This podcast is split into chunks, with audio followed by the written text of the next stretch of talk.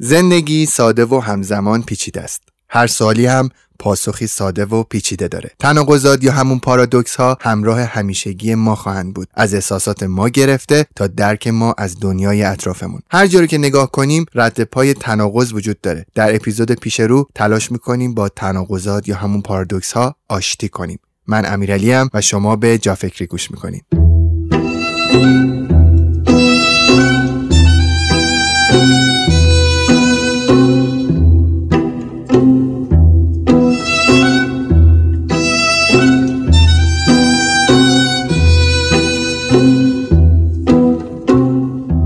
سلام آقای دکتر امیری خوبین؟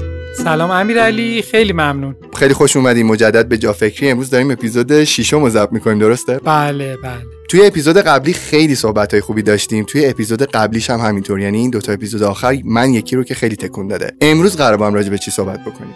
امروز قرار در مورد پارادوکس ها صحبت کنیم و سعی می‌کنیم که در ادامه اپیزود قبلی در مورد یه چیزی صحبت کنیم که معمولا در موردش صحبت نمیشه ولی دونستن در موردش کمک می‌کنه به اینکه ما بهتر بتونیم فکر کنیم. پارادوکس همون معنای پارادوکس ساده یا نه؟ از طرف شما یک جور دیگه ای باز دوباره مدل سازی شده. به همون معنایی که ما میشناسیمش پارادوکس رو یعنی تناقض یا چیزی که در ظاهر متناقض به نظر می‌رسه. حالا تعریف فلسفیش با تعریف پارادوکس توی فیزیک و جاهای مختلف فرق می‌کنه. اما خیلی من می‌خوام به تعریفش نپردازم. یعنی ما در حد تناقض و در حد چیزی که در ظاهر متناقض به نظر می‌رسه در همین حد به تعریفش می‌پردازیم. بعد واردش که شدیم مثال زدیم دیگه مشخص میشه که ما داریم در مورد چی صحبت می‌کنیم.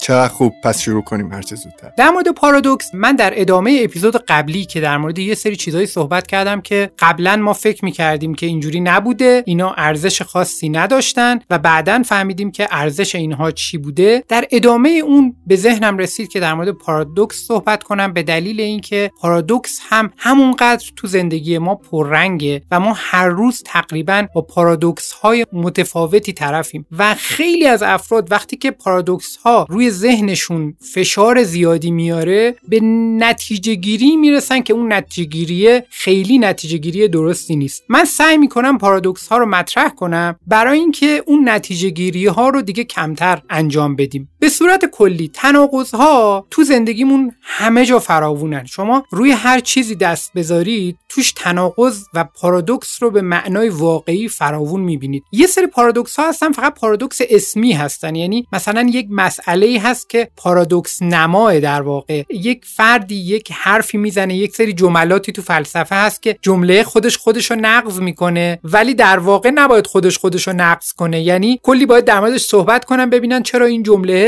خودش خودش رو داره نقض می‌کنه و اصلا درستش چی میشه؟ ما به اینجور چیزا کاری نداریم. ما سراغ چیزهایی میریم که مسائل زندگی روزمره ماست و واقعا توش پارادوکس می‌بینیم. یه مثال می‌زنم برای اینکه وارد بحث بشیم. اکسیژن. پارادوکس اکسیژن خیلی پارادوکس معروفیه. به دلیل اینکه اکسیژن یکی از مهمترین نیازهای ابتدایی ماست. یعنی اگر اکسیژن نباشه به سرعت ما میمیریم. به محض اینکه اکسیژن در فضا نباشه ما توی فضایی بدون اکسیژن زندگی کنیم اصلا یه لحظه سر کنیم به سرعت ما میریم به سمت مرگ. و از طرف دیگه همین اکسیژن کشنده است. یعنی همین اکسیژن با یه سری فرایندهایی که توی بدن ایجاد می‌کنه باعث میشه که در دوزهایی که دیگه دوز معمولش نیست باعث آسیب جدی بشه. یعنی چیزی که خودش حیات بخشه و فوقالعاده است. حضورش برای زنده موندن ما واجبه. خودش هم یکی از خطرناکترین مواد روی کره زمینه. یعنی ما وقتی که میگیم مثلا آنتی اکسیدان بخورین یعنی مواد غذایی بخورید که از فرایند oxidation جلوگیری کنن. یعنی اون اثر منفی که فرایند oxidation داره رو اونا جبران کنن. اینجا قضیه اثر منفی چیزیه که برای ما حیات بخشه این مثال اکسیژن. اینجوری بخوایم نگاه بکنیم که خیلی چیز از تو زندگی که این شکلیه. مثلا عشق می‌تونه هم خیلی نجات دهنده باشه هم می‌تونه کشنده باشه. دقیقا. ما تقریبا هر چیزی رو بهش عمیق نگاه کنیم توش پارادوکس رو می‌بینیم. یا ممکنه پارادوکس رو مثل عشق خیلی بزرگ ببینیم مثل مثلا عشق و نفرت. عشق و نفرت مفاهیم paradoxical ی هستند که متناقض همدیگه روبروی همدیگه به نظر می‌رسن. ولی می‌دونیم که این دوتا خیلی به هم نزدیکن. یعنی می‌دونیم که اینا به هم پیوند خوردن و احتمال اینکه این دوتا با هم حضور داشته باشن خیلی زیاده. اگر توی زندگی توی چیزایی که روزمره باهاشون سر و کار داریم. مثلا تصمیماتی که داریم می‌گیریم. یا در دنیای سیاست. یا در روابط اجتماعیمون. هر جا رو که ما نگاه کنیم پارادوکس ها رو می‌بینیم. اینکه این پارادوکس ها چرا به وجود میان خب هر کدومشون به تنهایی توضیح خودشون رو داره. اما اینکه زندگی ما پر از پارادوکسه اهمیتش از این لحاظه که ما وقتی نقش پارادوکس ها رو پیدا کنیم تو زندگیمون نقش پارادوکس ها رو بدونیم بعد اون موقع برای توضیح موضوعاتی که یه ذره پیچیده میشه یکی از اون حالت هایی که توی ذهنمون میاد حالت تفسیر پارادوکسیه. یه مثال دیگه مثال فرکتال هاست که فرکتال ها رو کسانی که تو زمینه های مثلا فیزیک یا شیمی تو یه سری زمینه ها تحصیلات دارن باهاش آشنا هستن. ساختارهای فرکتالی یک ساختارهایی هستن که تکرار شونده مثل مثلا یه نمونه خیلی بارزش درخته. یعنی شما درخت رو که ببینید یک خود درخت رو که ببینید شاخه های مختلفی داده. هر کدوم از این شاخه ها رو دوباره اگر بکنید دوباره نگاه کنید صاف نگهش دارید شبیه درخته. شبیه همون درخت اولیه به نظر می‌رسه. دوباره اون شاخه که یه شاخه کوچیک‌تر دیگه ای داده اون شاخه کوچیک‌تر هم که نگاه کنید دوباره می‌بینید شبیه همون درخته. یعنی یه سری ساختارهای تکرار شونده هستن. الگو داره تکرار میشه ولی ابعاد داره تغییر می‌کنه. ابعاد داره کوچیکتر میشه ولی همون الگو داره تکرار میشه. این باعث تولید یک ارگانیسم خیلی پیچیده میشه. یک موجود خیلی پیچیده رو داره تولید می‌کنه. ظاهرش خیلی پیچیده است اما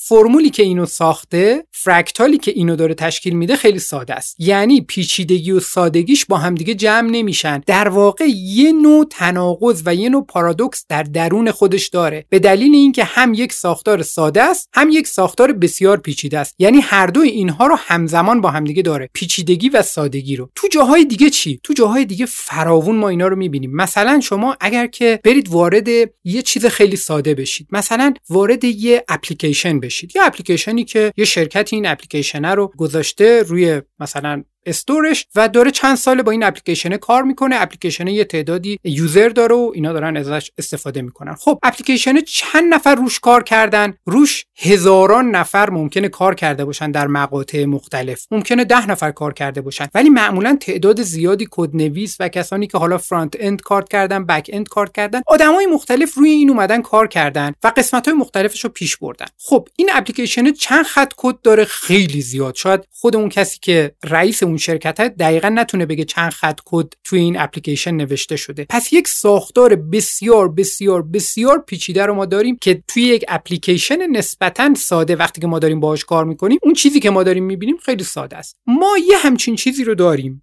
در یک طرف قضیه. در یک طرف قضیه ما توی مثلا عالم سیاست توی عالم سیاست ما یه شرایطی داریم که همین الان که مثلا جنگ شده و جنگ اوکراین و مسائل هواشی خیلی زیادی در موردش به وجود اومده یکی از مشکلاتی که به وجود اومده اینه که تفسیرهایی که از این جنگ میشه و مسائل مثل این میشه این تفسیرها تفسیرهایی که اون ماهیت پارادوکسیکال آدمیزادی توش لحاظ نشده. یعنی چی؟ یعنی ما آدما ممکنه برای اینستاگرام این میلیون کد بنویسیم. ممکنه برای اپلیکیشن ساده که 100 نفرم بیشتر ازش استفاده نکنن ده هزار صفحه کد نوشته شده باشه افراد زیادی همکاری کرده باشن خیلی برنامه ریزی شده باشه همه چیز کار قدم به قدم پیش رفته باشه طبق یه سری اصول. ولی ممکن است یک تصمیم گیری بزرگ سیاسی که منجر به یک جنگ بین دو تا کشور و یا حتی جنگ بزرگتری شده باشه ممکنه این تصمیم گیری هیچ کدوم از این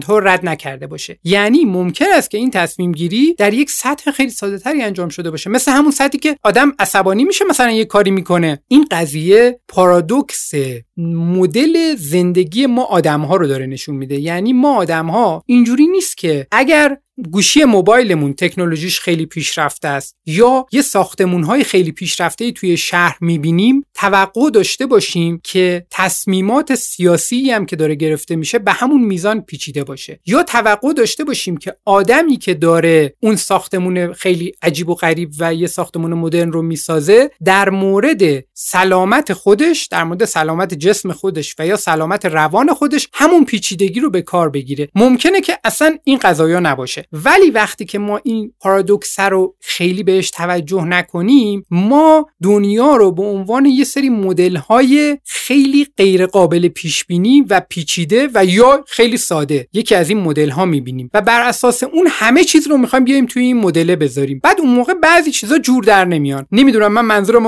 خوب تونستم برسونم یا نه؟ منظور من این بود که بسیاری از اتفاقاتی که میفته روی زندگی ما تاثیر خیلی عمیقی داره. زندگی ما رو برای همیشه تغییر میده روش هیچ برنامه‌ریزی انجام نشده. هیچ آدمی در موردش فکر درست حسابی نکرده. و این طبیعیه. این یکی از اون پارادوکس های زندگی آدمیزاده که آدم به این راحتی نتونسته حلش کنه. یعنی بعضی از مسائلی که خیلی ساده به نظر می‌رسن مثلا ریشهکن کردن فقر در یک کشوری یا مثلا افزایش آگاهی عمومی نسبت به یک مسئله. بعضی از مسائلی که خیلی ساده به نظر می‌رسن اتفاقا خیلی ماهیت پیچیده تری دارن نسبت به مسائل به ظاهر پیچیده مثلا ساخت یه موشک. خیلی اونا ماهیت پیچیده تری دارن و نهایتا وقتی که بهشون نگاه می‌کنیم می‌بینیم که اتفاقا اون ماهیت پیچیده هم توسط کسانی که دارن مسئولیت دارن و دارن تصمیم گیری می‌کنن اون ماهیت پیچیده نادیده گرفته شده. یعنی اونا هم درک نکردن که این از اون فرایند ساخت موشک سختتر و پیچیده تره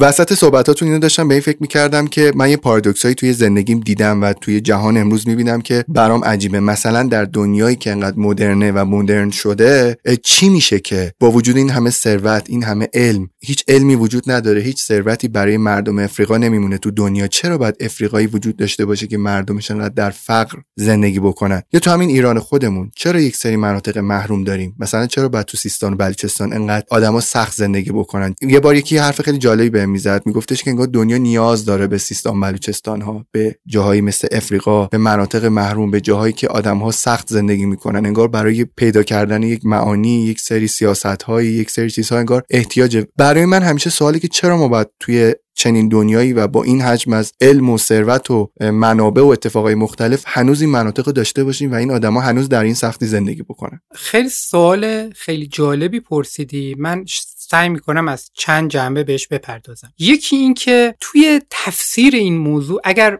با آدما صحبت کنیم همینجوری بریم بیرون با آدما صحبت کنیم تفاسیری که میشنویم تفاسیر پیچیده ایه تفاسیریه که یه پشت سرش یه توطعه هست. یه برنامه ریزیه مثلا همینی که خودت گفتی که نظر یک نفر دیگر منعکس کردی که ما نیاز داریم به وجود اینها. یعنی ببینید این توضیح ساده ای نیست. یعنی از لحاظ منطقی ما اگر بخوایم چنین توضیحی رو بپذیریم باید دلایلی برای این موضوع داشته باشیم. توضیح ساده اینه که منابع نیست کافی برای همه. معمولا توضیح ساده توضیح خوبیه. معمولا توضیح دقیقیه. هم از جایگاه دانش اینجوریه که معمولا توضیح ساده توضیح درسته هم از جایگاه اصلا علوم اجتماعی هم همینجوریه. هر چقدر ما توی لول های پیچیده تر بریم توضیحات عجیب و غریب تر میشن. برای اینکه مثلا اون حالت رو فرض کنیم که نیاز به وجود چنین جاهایی هست. اگر فرض کنیم که چنین چیزی درسته این نیاز رو کی تشخیص میده؟ حالا ما باید بریم یه گروهی رو فرض کنیم که هستن. اینا نیازهای دنیا رو تشخیص میدن. بعد اینا نیازهای دنیا رو تشخیص میدن چگونه می‌توانن یه جایی رو فقیر کنن؟ پس این گروه باید امکانات خیلی زیادی هم داشته باشن که یه جا رو بتونن فقیر کنن. یعنی علاوه بر اینکه این گروه باید اون قدرت رو داشته باشن و همچنان پنهان مونده باشن. هیچکی ندونه که این گروه هستن. باید توانایی داشته باشن که بتونن اقتصاد یک منطقه رو تغییر بدن. یعنی بیان روی مردمش تحصیلاتش همه اینا کار کنن. خب این خیلی پیچیده است. یعنی ذهن آدمیزاد و تو دنیای کنونی اینکه ما به سمت یه همچین پیچیدگی بریم خیلی بعیده و اینکه ما یه همچین پیچیدگیهایی رو داشته باشیم و از دید همه پنهان مونده باشه. این خیلی دور از ذهن تا اینکه بگیم خب منابع نیست دیگه. یعنی یه جاهایی دسترسیشون به منابع کمتره مثلا فلان شهر. این شهر به دلیل اینکه خودش محصول خاصی نداره اطرافش جایی نیست که بچه ها بتونن تحصیلات کنن. و به دلایل خیلی ساده مثلا منابع آب محدوده حمل و نقل اونجا سخته. و به این دلایل خیلی ساده اینجا پیشرفتش خیلی سخت داره این فکر می‌کنم که تفسیر خیلی ساده تری باشه و معمولا هم تفسیر درست تریه یکی از مشکلاتی که نگاه کردن به دنیای امروز با این مدل به وجود میاره همینه. یعنی وقتی که ما با این پارادوکس ها آشنا نباشیم تفاسیرمون میره به سمت تفاسیری که در واقع اینا تفاسیر خیلی خیلی دور از ذهن و پیچیده ایه مثلا اینکه یک جای دنیا اتفاقی میفته قبلا دو تا کشور با هم دیگه هماهنگ کردن یک برنامه ریزی کردن بعد می‌خوان فلان کشور سالس رو بکشن پایین بعد یه همچین چیزی دارن مثلا یه همچین تفسیر آدم تو تاکسی مثلا میشنوه. خیلی عجیب و غریب و خیلی پیچیده و خیلی چند لایه این تفاسیر وقتی که وارد گفتنش خیلی هیجان انگیزه. گفتنش خیلی جالبه و آدما اینا رو خیلی بیشتر میگن تا اینکه بگن آقا مثلا ویروس کرونا که اومد آقا معلوم بود که این ویروس ویروسیه که ان هزار سال با بشر هست جهش پیدا می‌کنه هر چند وقت بار و ممکنه بیاد. ممکنه حالا نشت آزمایشگاهی بوده باشه. ولی اینکه یک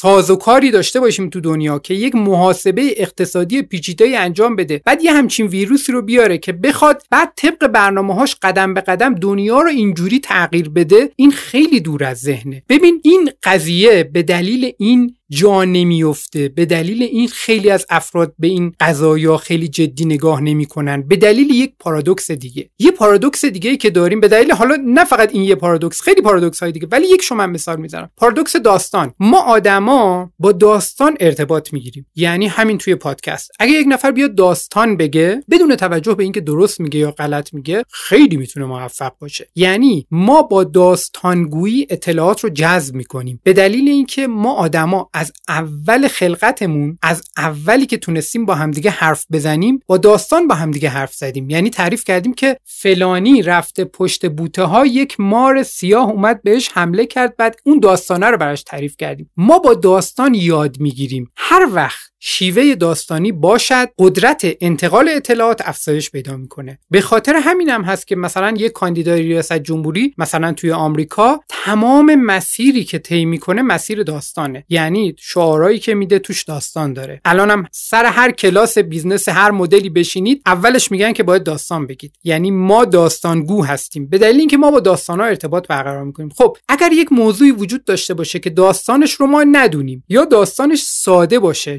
نباشه و یک داستان دیگه ای که تخیلی باشه و پیچیده باشه براش تعریف بشه کدوم ما تو تاکسی تعریف می‌کنیم؟ داستانه رو ما تعریف می‌کنیم چون داستانه او داره جالبه و آدما راحت میشنونش و استقبال می‌کنن ازش. این پارادوکس داستانه اینجا نقشش مهم میشه به دلیل اینکه در حالی که اگر اون موضوع خیلی ساده بیان شده بود و مراحل پیچیده رو نداشت مراحل داستانی رو نداشت دیگه قهرمان داستان و این حرفا در کار نبود دیگه انتقال پیدا کردنش هم خیلی سخت بود. به همین دلیل ما وقتی که با یه همچین پدیدهایی روبرو میشیم اون قسمت هایی که شاید ماهیت غلط داشته باشن اینا چون با داستان همراهی دارن اینا ممکنه بهتر منتقل بشن. اما خود داستان تناقض درونیش در اینه که داستان به ما کمک کرد که ما به اینجا رسیدیم. یعنی در بخش زیادی از طول تاریخ بشر و همین الان ما با داستان یاد گرفتیم. بچه ها به هیچ عنوان این توانایی رو نداشتن که در گذشته بدون داستان مفاهیم پیچیده اخلاقی رو یاد بگیرن یا مفاهیم مذهبی رو یاد بگیرن و یه سری قواعد رو تو جامعه رعایت کنن. داستان ها به کمک ما اومده برای اینکه ما خیلی چیزا رو تو جامعه جا بندازیم بدون اینکه تلاش کنیم دستور بدیم یا بدون اینکه تلاش کنیم یه چیز خشکی رو منتقل کنیم. چون ما با داستان هم ارتباط خوبی می‌گیریم خودمون رو جای شخصیت داستان می‌ذاریم و این حرفا همین که داستان یک ارتباط عاطفی با ما می‌گیره و ما با اون ارتباط عاطفی دیگه توی داستان غرق میشیم و پیش میریم. یعنی برای حفظ کردن داستان هم نیازی به انرژی گذاشتن چندانی نداریم. همین داستان در واقع اینجا توی یه همچین مواقعی می‌تونه برای ما نقش مخرب داشته باشه. چون وقتی با یه پدیده هایی طرفیم که این پدیده ها توضیحشون ساده است و غیر داستانیه بعد اون موقع توضیحات داستانی و اشتباه جایگزین میشه و اینا پررنگتر خواهد شد. این مثالش در اون وادی مثلا سیاست. ما هر جایی که از تصمیمات ساده زندگیمون که نگاه کنیم تا تصمیمات بزرگ زندگیمون که نگاه کنیم هر جایی رو که یه نگاهی بهش بندازیم ما با تناقض و با پارادوکس طرفیم. به عنوان مثال شما یک نفر رو می‌بینید که می‌خواد مثلا بره توی مغازه یه چیزی بخره. برای خریدن یه چیزی که می‌خواد توی مغازه بخره و مثلا یک ماشینه. برای خریدن یک ماشین ممکنه که دو ماه تحقیق کنه با افراد زیادی صحبت کنه بعد ماشین های مختلف رو تست کنه و نهایتا تصمیمش رو بگیره و اون ماشینه رو بخره. اما ممکنه یه تصمیم دیگه ای تو زندگیش که خیلی تصمیم مهمتریه و خیلی تصمیمیه که روی زندگیش تاثیر عمیق تری می‌ذاره اون تصمیم رو لحظه ای بگیره. یا بر اساس مثلا رتبه کنکورش بگیره یا بر اساس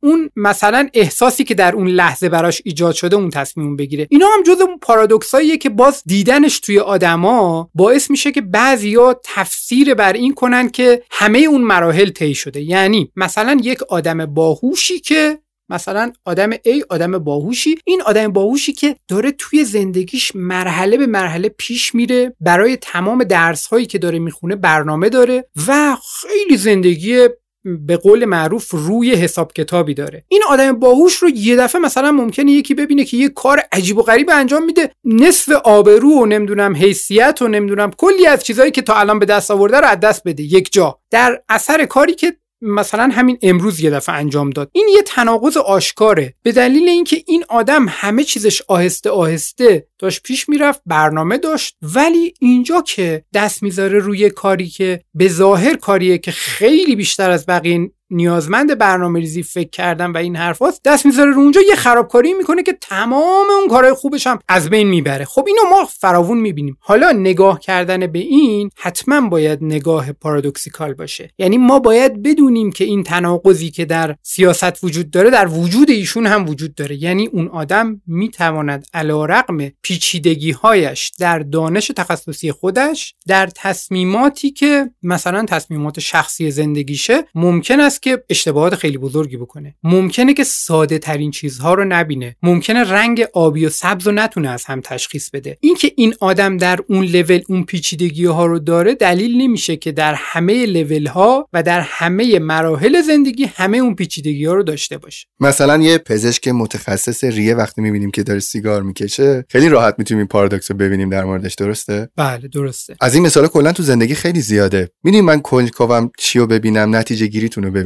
یعنی دوست دارم که اون نسخه ها رو ببینم که قرار چی بنویسیم برای ما. مهمترین نتیجه گیری که از این موضوع میشه کرد اینه که نتیجه گیری نکنیم. یعنی بدونیم که ما در یک دنیای پارادوکسیکال داریم زندگی می‌کنیم. یک دنیا هم ساده است هم خیلی پیچیده است. همه چیز در زندگی و همه چیزهایی که ما تو اطرافمون باهاش سر و کار داریم خیلی ساده است. مثلا خود حیات رو نگاه کنید. حیات از منشأش نامشخصه ولی به نظر می‌رسه که یه واکنش بین مواد شیمیایی تا توی اعماق اقیانوس بوده که یه واکنش ایجاد شده و اولین مولکول های تشکیل دهنده حیات به وجود اومدن. بعد این اولین مولکول ها آهسته آهسته طی تکامل پیشرفت کردن و نهایتا رسیدن به این تنوع عجیب و غریبی که ما الان داریم می‌بینیم و خودمون هم جزء همون تنوع هستیم. این سر اینوری قضیه رو اگه بگیریم ما یه پیچیدگی خیلی عجیب می‌بینیم. ولی سر اونوریش خیلی ساده است. این سادگی و این پیچیدگی جمع کردنشون با همدیگه کار هر کسی نیست. داروین که اومد این دوتا رو با همدیگه جمع کرد خیلی کار بزرگی کرد. یعنی قبلیا این دوتا رو می‌دیدن. می‌دیدن که مثلا یه فسیلایی هست. می‌دیدن که موجودات خیلی پیچیدن ولی هیچکس تئوری تکامل رو نمی‌تونست تو ذهنش ببینه. یعنی ساده ای که پیچیده تولید می‌کنه. و این زمانه که میگذره و باعث میشه که کم کم اون محصول نهایی تولید بشه. حالا توی جاهای دیگه ما این پارادوکس رو در سطوح دیگه داریم. مثلا در مورد عملکرد مغزی اینا رو میگم برای اینکه اون نتیجه که نتیجه نیست رو بهش برسیم. تو عملکرد مغزی ما تا همین چند سال پیش فکر می‌کردیم که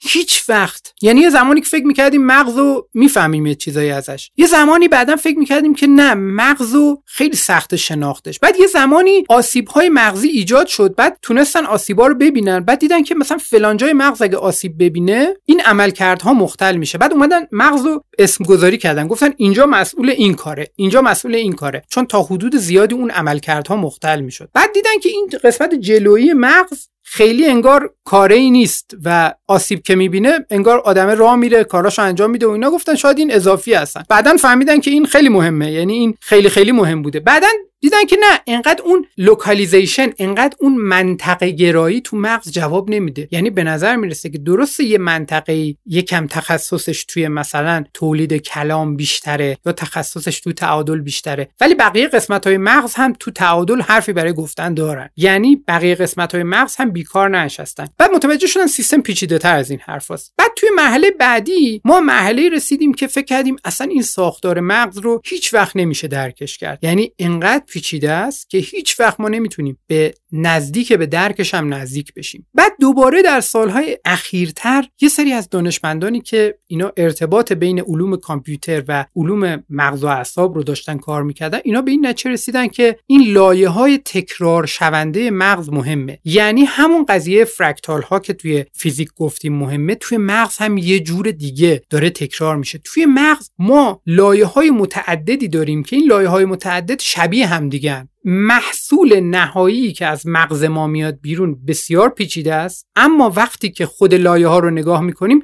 خودشون به تنهایی اینجوری نیستن که هر کدوم یه ساختار جدا باشن. یعنی خیلی از قسمت های مغز رو اگر بردارین بذارین جلوی کسی زیر میکروسکوپ ببینه و این حرفا نمی‌تونه تشخیص بده از کجا برداشتین. چون شبیه همدیگه هم قسمت های مختلف مغز. ولی همین قسمت های مختلف مغز دارن کارهای متفاوتی انجام میدن و یک نتیجه ای رو می‌گیرن که بی نهایت پیچیده است. خب بعد توی مرحله بعدی ما متوجه شدیم. یعنی این آخرین چیزیه که ما متوجه شدیم از دانش مغز. ما متوجه شدیم که مغز هم بسیار بسیار بسیار پیچیده است. okay. ولی عین همه چیزهای دیگه ای که ما تو دنیا پیش رفتیم و وقتی توش عمیق شدیم متوجه شدیم یه سری لایه های ساده ای وجود دارد الان داریم ما به این مرحله می‌رسیم که متوجه میشیم که کل این ساختار رو میشه با روش های خیلی ساده تری شناسایی کرد. یعنی اون همکاری بین تعداد زیادی لایه است که پیچیدگی رو ایجاد می‌کنه. عین همون مدل تکاملی که گفتم. یعنی در طی ساختار تکامل همون لایه ساده ها همونان که موندن ولی یاد گرفتن با هم دیگه حرف بزنن و نتیجه کارشون خیلی نتیجه پیچیده ای میشه. توی ساختارهای مشابه مغز ساختارهای پیچیده ما یه همچین چیزی داریم. پس به صورت کلی یه سر قضیه ما ساختارهای خیلی ساده داریم یه سر ساختارهای خیلی پیچیده داریم تو دنیا. یه موضوعات دیگه هم هست. مثلا شانس یا هرج و مرج هم توی دنیای فیزیک مطرح مهمه هم وقتی که در مورد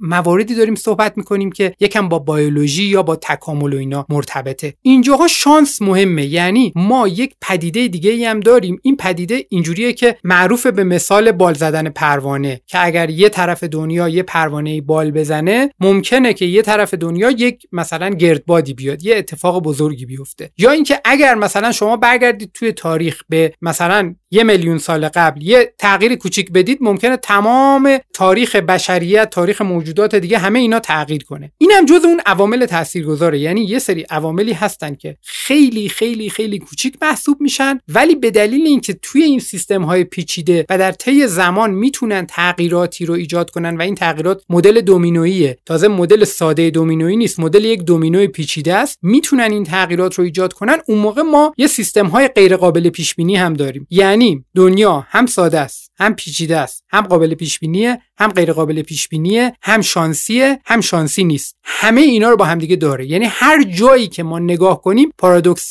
خودشو می‌زنه بیرون. خب من یه سوالی دارم. ما داریم تو کدوم نقطه قدم می‌زنیم. تو کدوم نقطه داریم زندگی می‌کنیم؟ ما دقیقا وسطشیم. اینکه ما بخوایم این دنیای پیچیده و پارادوکسیکال و این دنیای پر از تناقض رو این دنیا رو ما بخوایم درکش کنیم بعضی مواقع ما می‌تونیم با نفوذ به لایه های زیرینتر و درک مکانیسمی که باعث اون چیزها شده با درک عمیقتر می‌تونیم خیلی ساده ببینیم. یه پدیده ای رو. مثلا میگم تکامل خب اینکه مفهوم تکامل وجود دارد. یک موجودی می‌تواند به یک موجود دیگری تبدیل شود در طی روند تکامل و این روند تکامل اینجوری شکل گرفته. این یه دفعه کل بار تفسیر همه چیز حیات رو کلا عوضش کرد. یعنی مسیر کلا عوض شد. تقسیم بندی حیوانات عوض شد. چون دیگه تقسیم بندی ها بر اساس این شد که از کدوم رده اومدن. در واقع اجدادشون کیا بودن؟ نه دیگه بر اساس ظاهر و مثلا شکل منقار و این حرفا. مدل تقسیم بندی عوض شد. مدل نگاه کردن به پیچیدگی عوض شد. و بعد اون پیچیدگی تفسیرش دیگه خیلی آسون شد. تو فیزیک هم همینجوری بود. خیلی از مسائلی که مثلا اگر مسائل ساده فیزیک رو دانشمندان نمی‌دونستن نمی‌توانستن هیچ وقت ساده ترین موتورها رو هم بسازن برای اینکه مثلا حمل و نقل سرعت پیدا کنه. بعد تو مرحله بعدی اگر مثلا تئوری کوانتوم نبود یا اگر نظریه های انیشتین نبود این مواردی که تو فیزیک توی مثلا 100 سال اخیر مطرح شده اگر اینا نبود کامپیوترهای امروزی هم نبودن. چون کامپیوترهای امروزی تا حدود زیادی وابسته به اینا. یعنی درک یک سادگی در عمق اون پیچیدگی باعث شد که به مرور ما بتونیم. حتی بعض جاها درک هم نکردیم. یعنی فهمیدیم یه جای کار هست ما درک نمی‌کنیم ولی میشه مدلش رو ساخت. خب؟ و تا حدودی مثلا کامپیوترهای کوانتومی همینجوری دیگه. یعنی کوانتوم رو برای کسی توضیح بدی. هر آدمی که با فیزیک کوانتوم آشنایی داشته باشه و بخواد برای یه نفر دیگه توضیح بده توقع داره که اون یه نفر دیگه نفهمه خودش هم نتونه درست توضیح بده. این درستش همینه. ولی کامپیوتر کوانتومی رو تونستن بسازن. یعنی با وجود اینکه همچنان درکش برای ما بسیار بسیار دشواره اما ما می‌توانیم ازش استفاده رو بکنیم. این موضوع پارادوکسه اهمیتش از این لحاظه که ما دنیا رو بعضی مواقع باید خیلی ساده ببینیم. بعضی مواقع باید پیچیدگی رو درک کنیم و همیشه باید حواسمون باشه که داریم با چه موجود ساده و پیچیده ای کار می‌کنیم. مثلا اگر مثلا در مورد بدن انسان تا حدودی همینجوریه اگر شما یک دست کوچولو بزنید یک دارو برای کسی تجویز کنید یک تغییر کوچولو ایجاد کنید برای اون فرد هر تغییر کوچیکی که توی اون فرد ایجاد کنید توی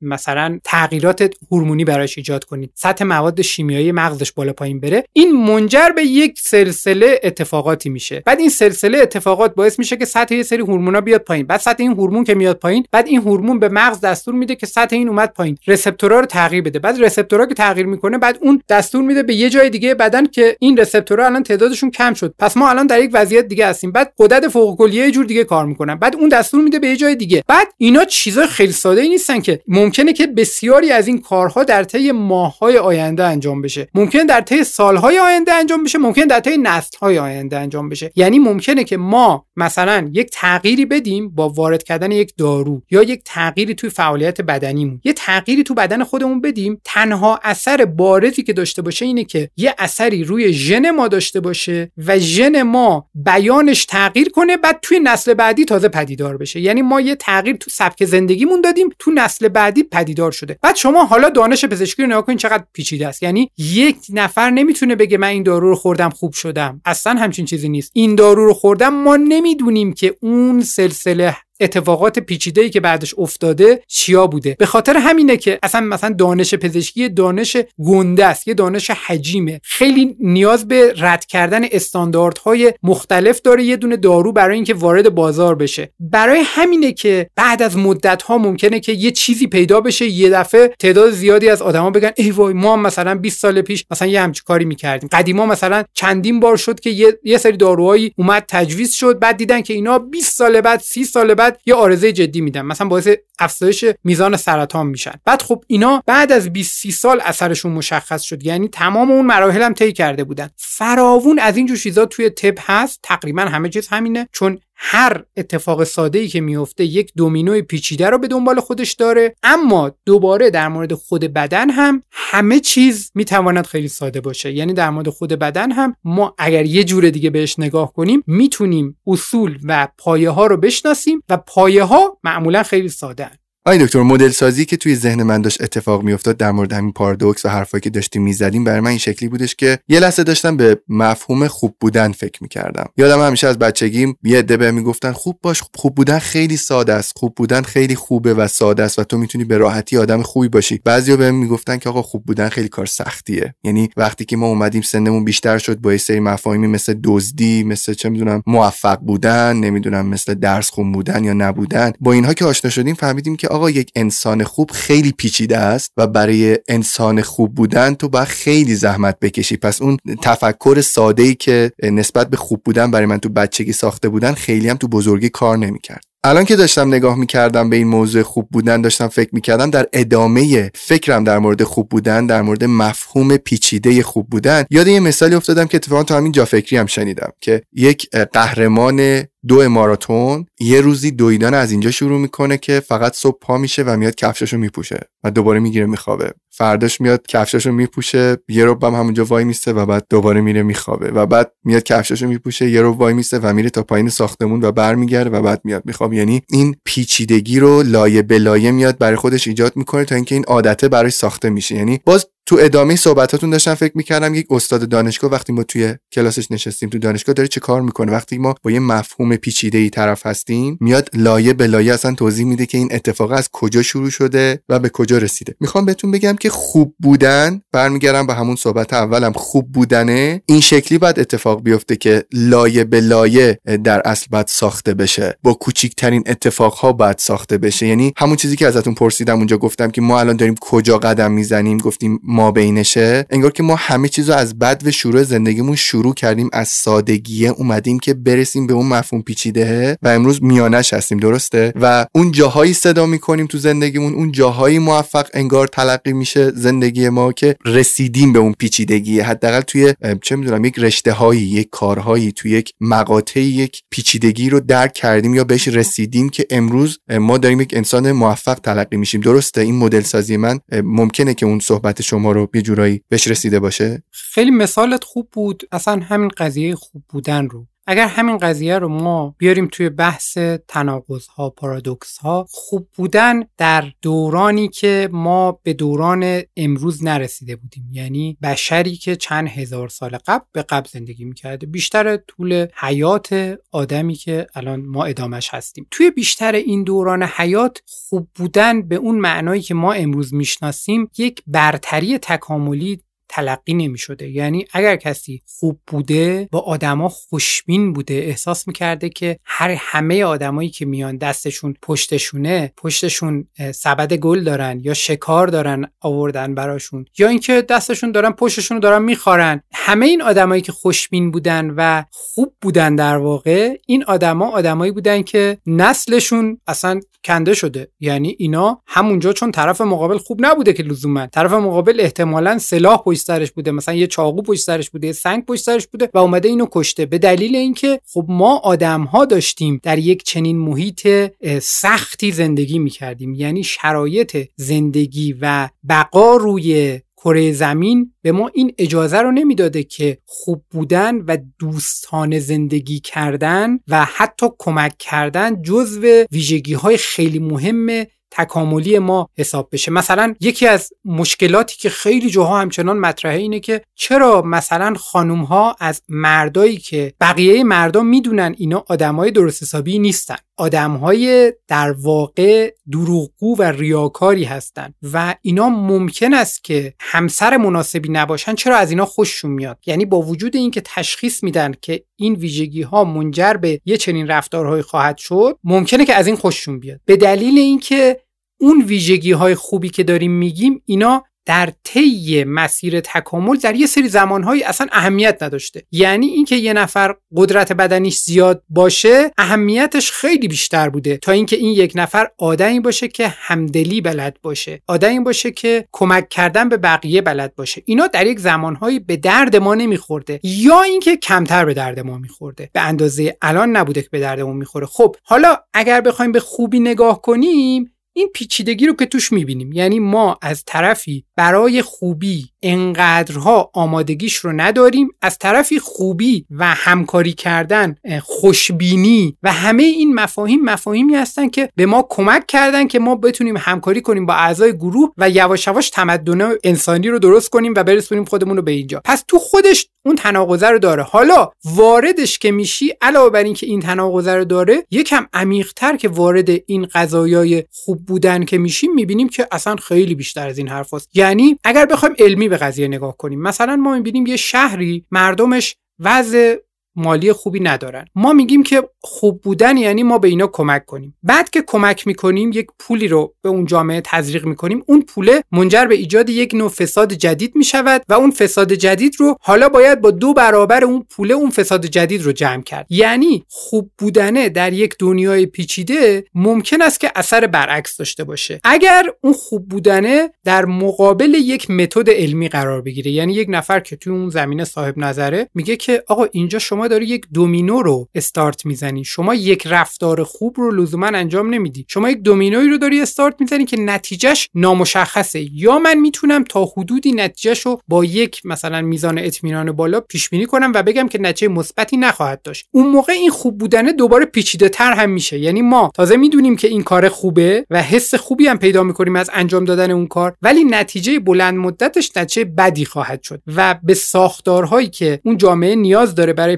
پیشرفت به اون ساختارها آسیب میرسونه. این خوب بودنه فقط الان دو تا جنبش رو بررسی کردیم که تو خود خوب بودنه تناقضه رو پیدا کنیم. یه عالمه جنبه دیگه تو خود خوب بودنه میشه پیدا کرد. یه مثالش رو مثلا خودت زدی این که خوب بودنه چقدر پیچیده است. یعنی اینکه آدم می‌تونه خوب باشه و نگاه کردن به اینکه می‌تونه آدم یه آدمی باشه که با بقیه خوب باشه و اینا می‌تونه خیلی ساده باشه می‌تونه خیلی پیچیده باشه. یعنی نیاز به آموزش های خیلی زیادی داشته باشه. این هم یه جنبه دیگه است. ولی اگر بخوایم وارد جنبه هاش بشیم می‌بینیم که خیلی داستان پیچیده است. یعنی داستان بسیار بسیار پیچیده است. ولی از طرف دیگه بازم اگر بخوایم سادگی رو توش پیدا کنیم می‌تونیم سادگی رو توش پیدا کنیم. دکتر الان با این داستان های پیچیده و ساده کنار همدیگه ما این پارادوکس رو شناختیم تو زندگیمون. الان متوجه این بحث شدیم. می‌خوایم ببینیم که این بحث کاربردش چیه. این دونستن در مورد این پارادوکسه کجا قراره به ما چه کمکی بکنه؟ اینم مثل همون مباحث دیگه ای که دفعات پیش گفتیم این از اون چیزایی که ته ذهن ما همیشه باید باشه. اگر نباشد ما یه خطاهایی می‌کنیم و وارد یه سری مسیرهایی میشیم که این مسیرها ما رو خیلی به انحراف می‌بره. مثلا ما فکر می‌کنیم که تکنولوژی یا خوبه یا بده. تکنولوژی اومده که مثلا فرض کن شیطانیه. ماهیت تکنولوژی اینه که آدما وقتشون رو دارن می‌ذارن رو تکنولوژی نمی‌دونم داره آدما رو از هم دور کرده محبت بین آدما کم شده و همه این حرفا. از طرف دیگه تمام پدیده هایی که ما می‌تونیم اینا رو تفسیر کنیم و یه مقداری پیچیده هستن دوباره می‌تونیم همینجور نگاه کنیم. یک کشور ماهیت بدی دارد یا ماهیت خوبی دارد. چنین چیزی ما نداریم. در دنیای پارادوکسیکال و دنیای پیچیده ما چنین چیزی نداریم. ممکن است که یک کشور رو شما در لایه های عمیقتر قانون گذاریش وارد بشید. بتونید دست بذارید روی سری از قوانین که مثلا قوانین اساسیش هستن بگید که اینها دچار ایرادن و هر دولتی که توی این کشور بیاد به دلیل اینکه اینجا ایراد اساسی زیربنایی وجود داره یعنی اون قسمت ساده چون قسمت ساده خیلی خرابه ازش محصول پیچیده خوبی احتمالا تولید نمیشه. ولی در غیر این صورت ما نمی‌توانیم به صورت کلی یک حکمی بدیم برای اینکه مثلا کشور فلان کشوریه که اشتباه می‌کنه یا کشوریه که شیطانی افکارش یا ایده هاش یا اینکه اگر این نظر رو میده مثلا ما با یه نفر داریم حرف می‌زنیم و ذهنیتمون در مورد اون مثبت یا منفیه و دوباره همین نگاه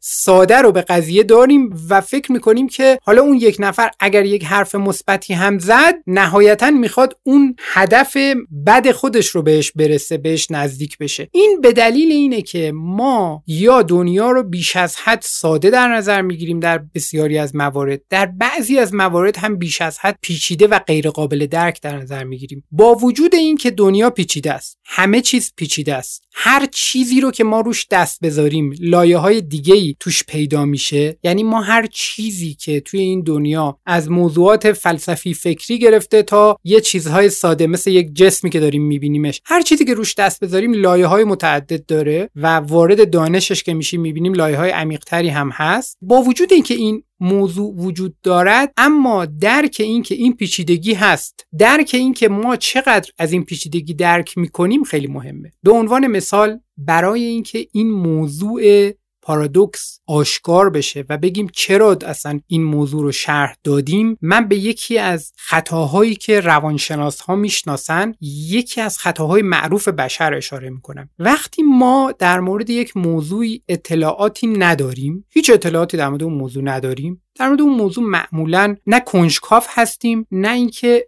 ادعایی داریم چون هیچ اطلاعاتی نداریم صفر اطلاعاتمون. مثلا الان بگن در مورد مثلا یه پدیده ای که ما اصلا این پدیده رو تا حالا نشیدیم یه پدیده فضایی بگن این پدیده نظرتون چیه؟ ما هیچ نظری نداریم چون اصلا نمی‌دونیم اسم چی هستیم اسم یک کهکشان اسم یک سیاهچاله است اسم یک واکنش بین دو تا سیاهچاله است. اسم چیه؟ نمی‌دونیم. هیچ نظری نداریم کنجکاوی هم معمولا نداریم. دنبال جوابش هم به اون صورت نیستیم. ولی اگر ما در مورد یک پدیده اطلاعات ناقص و کمی داشته باشیم معمولا ادعامون خیلی زیاد میشه. یعنی ما اگر در مورد یک پدیده اطلاعاتمون خیلی کم باشه مثلا ما بدونیم که مثلا در مورد یک کشوری که هیچ وقت اونجا نرفتیم ازش اطلاعات چندانی نداریم و فقط دو نفر رو می‌شناسیم که اونجا رفتن سفر کردن یه سفر تفریحی کوتاه مدت رفتن یا خودمون یه سفر تفریحی اونجا رفتیم و آدمهای کمی رو دیدیم تو سفر تفریحی خب آدمای کمی دیدیم یا اونا آدمای کمی رو دیدن. در مورد اون کشور هر کسی که از ما سوال بپرسه سریع میایم شروع می‌کنیم به حرف زدن. و شروع می‌کنیم به حرف زدن و اون نظراتمون رو میگیم. در حالی که نظراتی که داریم میگیم نظرات بسیار بسیار بسیار ناقصیه. چون از داده هایی داره میاد که اون داده ها خیلی کمه. مثلا در مورد مردم یک کشور به هیچ عنوان نمی‌شود یک توریست نظر بده. چون اصلا توریست نمی‌دونه با کی حرف زده حتی نمی‌دونه اونم توریست بوده مثل خودش یا مال اون کشور بوده. و ضمنا خب اون تنوع هم ندیده. خب ما خودمون تو ایران می‌دونیم اگر یک نفر مثلا بره یک روز شلوغ بیاد توی تهران گیر دو سه تا آدم عصبانی بیفته چه نگاهی به مردم تهران و تهران و ایران خواهد داشت؟ اگر یک روزی که حال مردم بهتر باشه توی فضای دیگه قرار بگیره اصلا شرایط چجوری میشه؟ یا اینکه خب شانس هم خیلی اینجا نقشش مهمه. حالا هر چقدر که ما اطلاعاتمون بره بالا ما به دلیل اینکه به اون دانش تسلط خیلی زیادی پیدا می‌کنیم مثل لایه های پیاز. ما ده تا لایه رو طی می‌کنیم و ضمنا افق پیش رو هم می‌بینیم. ما متوجه میشیم که یه چیز خیلی پیچیده رو داریم می‌بینیم. ما متوجه میشیم که خیلی نمی‌دونیم. یعنی اگر مثلا فرض کنید در مورد یک موضوع خاص همینجوری موضوعی 50 تا حقیقت وجود داشته باشد خب فرض کنیم که این مثال فرضیه دیگه. 50 تا حقیقت میشه حقیقت کامل. اگر ما از این 50 تا هیچی رو ندونیم در مورد اون موضوع نظر نمیدیم. اگر ما سه چهار تا رو بدونیم ما خیلی متخصصیم و در مورد اون موضوع نظر میدیم خودمون رو صاحب نظر می‌دونیم. اگر ما از اون 50 تا 40 تا رو بدونیم اون موقع به نادانی خودمون واقف هستیم و می‌دونیم که چقدر نمی‌دونیم. می‌دونیم که چقدر با سیستم پیچیده ای طرفیم. می‌دونیم که بعد از سالها خوندن هنوز از 50 تا 40 تا رو یاد گرفتیم و ما فقط اون 10 تایی که باقی مونده رو داریم می‌بینیم. این توی مطالعات متعدد ثابت شده که یه همچین چیزی هست. اسمم داره. بهش میگن دانینگ کروگر افکت اگه اشتباه نکنم. این اثرش ثابت شده. یعنی هر جایی اومدن آدما رو اینجوری ارزیابی کردن همین نتیجه رو گرفتن. که هر وقت اون دانش سطحی باشه در یک لولی که وارد اون پیچیدگی ها نشده باشه. اون لول باشیم ما متوجه اینکه چه چیزهایی نمی‌دونیم نیستیم. و هر وقت اون دانش عمیق باشه و ما بیشتر در مورد اون موضوع بدونیم نسبت به اون چیزهایی که نمی‌دونیم آگاهی بیشتری داریم. و چون آگاهی بیشتری داریم تواضع بیشتری هم خواهیم داشت و در مورد اون موضوع هم شاید دیگه مثل بقیه افرادی که کمتر می‌دونن اظهار نظر نکنیم. خیلی سخت باشه برامون اظهار نظر کردن. برای من خودم به عنوان کسی که خب متخصص مغز و اعصابم فراوون پیش اومده که یه نفر از دوستان آشنایان یه سوالی پرسیده. معمولا سوال که می‌پرسه سوال خب مربوط به سیستم عصبی سوال مغزی که می‌پرسه شاید ما به عنوان کسی که کارمون همینه و در مورد مغز اطلاعاتمون خب یه مقداری بیشتره باید خیلی در موردش فکر کنیم در مورد اون سوال هر چقدر هم ساده باشه و اطلاعات خیلی زیادی میاد توی ذهنمون که بخوایم اون سوال ساده رو جواب بدیم. ولی خیلی از مواقع توی جمعی که باشیم اگر مثلا بقیه افرادی که توی جمع هستن ندونن که مثلا فلانی چی کار است و رشتش همینه شروع می‌کنن به سرعت جواب دادن. یعنی یک سوال تخصصی بسیار پیچیده رو یه نفری که به هیچ عنوان هیچ دانش تخصصی نداره فقط یک تجربه شخصی یا حتی یک تجربه ای که مثلا خاله اون فرد داشته در مورد اون بیماری فقط همون تجربه رو داره اونو به راحتی شروع می‌کنه بیان کردن و گفتن. به دلیل اینکه خب اون فقط تنها چیزی که در مورد اون موضوع می‌دونه همونه. خیلی راحته که اگر یکی گفت سردرد میگرنی یه دونه مثالی رو بزنه که جلو چشمشه. و هیچ عاملی برای ایجاد تداخل توی این هم نیست. چون هیچ دانش دیگه ای هم وجود نداره. اما وقتی که دانش پیچیده میشه در مورد یک موضوعی می‌دونی که باید سوالات زیادی بپرسی قبل از اینکه این نتیجه گیری رو بکنی. می‌دونی که اصلا این تشخیص لزوما درست نیست. می‌دونی که برای پاسخ دادن به این سوال نهایتا اگر همه این سوالا رو بپرسی نیم ساعتم با فرد حرف بزنی همچنان می‌تونی با اطمینان 60 70 درصدی نظر بدی. همه این حرفا رو آدم می‌دونه و بعد اون پیچیدگی توی ذهن آدم که شکل می‌گیره این باعث میشه که آدم آهسته تر حرف بزنه. اصلا آدم به تپ تپ تپ بیفته به دلیل اینکه به این راحتی نمی‌تونی وارد این موضوع بشی. در مورد تقریبا همه موضوعات این هست. اما هدف من از بیان این موضوع هدفم این بود که ما به همه پدیده های اطرافمون این نگاه رو همیشه داشته باشیم که همه پدیده های اطرافمون ممکنه که ماهیت پارادوکسیکال رو توش کشف کنیم توش پیدا کنیم. یه چند تا مثال خیلی ساده شو زدیم ولی فراوون مثال های دیگه ای هست که قطعا شما می‌دونید باش سر و کار دارید صبح تا شب و می‌دونید که اینا هست. ما حواسمون به این موضوع باشه و ضمنا توی مواردی که ما با سیستم های پیچیده طرفیم یا سیستم هایی که روی همدیگه عوامل مختلفش روی همدیگه تاثیر می‌ذارن. وقتی که با اینها طرفیم ما نیازمند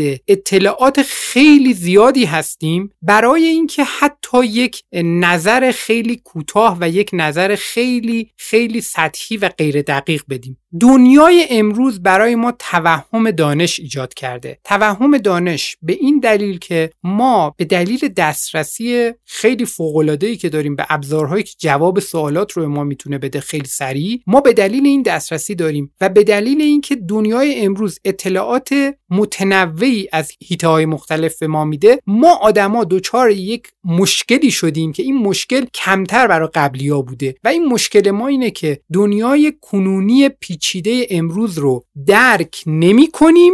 علاوه بر این که درک نمی کنیم فکر می کنیم که خیلی هم درک می کنیم. یعنی انقدر دنیای امروز پیچیده است که مثلا در مورد هواپیما کسانی که توی هواپیما کار می‌کنن و روی قسمت های مختلف هواپیما کار می‌کنن هر کدومشون می‌دونن که از کار اون یکی دیگه سر در نمیارن. یعنی می‌دونن که اگر برن پشت فلان قسمت هواپیما اصلا نمی‌فهمن این سیما چیه. در حالی که کارش همین مدل هواپیمای اون فرد داره کار می‌کنه اما این قسمت کار تخصصیش نیست. حالا اون آدمی که انقدر دانش تخصصی داره و انقدر توی اون زمینه داره کار می‌کنه این تسلط رو داره یه جنبه دیگهش ماها آدمایی هستیم که در بسیاری از زمینه هایی که تو دنیای امروز تخصصی شدن. یعنی عین اون هواپیماه خیلی خیلی خیلی پیچیده شدن و عوامل زیادی روشون تاثیر گذارن. ما توی دنیای امروز در یک سطحی هستیم که هیچ کدوم از اون اطلاعات رو نداریم اما چون دو خط اطلاعات داریم ما همیشه به اون دو خطمون تکیه می‌کنیم و همیشه با اونا نتیجه گیری می‌کنیم. قضیه پیچیده بودن و ساده بودن و پارادوکس بودن دنیای امروز قضیهش همش به اینجا ختم میشه که ما نقش خودمون رو توی دنیای امروز پیدا کنیم بدونیم که برای فهمیدن ساده ترین چیزها مثل مثلا اینکه یه دستشویی چجوری کار می‌کنه دستشوی فرنگی چجوری کار می‌کنه. برای فهمیدن اینکه دستشویی فرنگی چجوری کار می‌کنه نیاز به دانش تخصصی داریم. برای فهمیدن ساده ترین سازوکارهای اجتماعی برای فهمیدن پایه‌ای ترین مسائل سیاسی نیاز به دانش تخصصی داریم. این به ما کمک می‌کنه برای اینکه سمت تفسیرهایی نریم که بعد توی اون تفسیرها غرق بشیم. چون ویژگی ما آدما اینه که حرف خودمون رو که میشنویم بعدش دیگه دو سه بار بشنویم باور می‌کنیم. یعنی یه بار دفعه اول که میگیم اعتماد به نفس کمی میگیم دفعه دوم سوم صدای خودمون رو میشنویم دیگه باور می‌کنیم و فکر می‌کنیم تنها حقیقت دنیا همینه. این خیلی موضوع مهمیه. چون شما فراوون آدمایی رو می‌بینید سنشون بالا سنشون پایینه. شرایط زندگیشون شاید خیلی از موارد توی زندگیشون که دارید می‌بینید می‌تونید دست بذارید و مثل همون مثال یک آقای باهوشی که مثال زدم گفتم خیلی موفق و این حرف حالا آقا یا خانم مثل اون آدم باهوش است ولی این آدم با وجود همه اینها این آدم در یک سری از قسمت های زندگیش اینا رو داره. یعنی اون آگاهی اولیه شکل نگرفته ولی اون تکرار ندای درونی باعث شده که یک توهمی از اون دانشه شکل بگیره. آی دکتر از بابت حرفاتون ممنونم. خیلی صحبت جالبی بود. این اپیزود نسبت به اپیزودهای قبلی جافکری یک کوچولو پیچیده تر بود. قبول دارین بله. من فکر می‌کنم که شنیدن این اپیزود کار دشواری باشه. من عذرخواهی می‌کنم از همه شنوندگان جافکری و امیدوارم که بتونیم با صبر و حوصله این اپیزود رو گوش کنید. من تلاشمو کردم که مطلب رو ساده کنم ولی خود مطلب ماهیتش پیچیده بود. دقیقا. و اینکه من اینجا نشستم و دارم با شما صحبت می‌کنم. می‌کنم و گوش می‌کنم خود این هم به این معنا نیست باز که خود من همه صحبت ها رو فهمیدم. خیلی عمیق شدم رو همه صحبت ها همونطور که من هم دوباره باید برم گوش بکنم و دوباره عمیقتر فکر بکنم راجع به صحبت که گفتیم مسلما مخاطب جافکری و شنونده جافکری هم اگه که این کارو دوباره بکنه یعنی به یک بار گوش کردن اکتفا نکنه اصطلاحا مطمئنا بهتر متوجه مفاهیم میشه و بیشتر بهش در ادامه کمک خواهد کرد. برجد ازتون ممنونم برای همه صحبتاتون. خیلی مشتاقم که هفته دیگه برسه و دوباره بشینیم با هم دیگه صحبت کنیم. خیلی ممنون امیرعلی عزیز. منم امیدوارم که به زودی ببینم.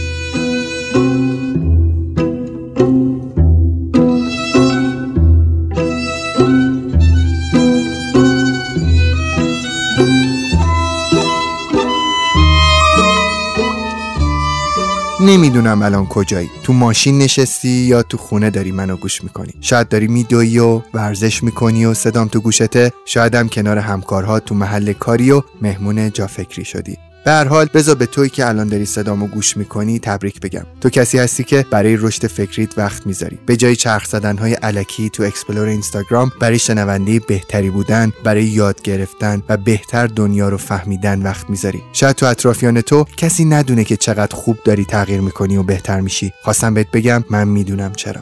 تا اپیزود بعدی خدا حافظت مراقب خودت و فکرهات باشی.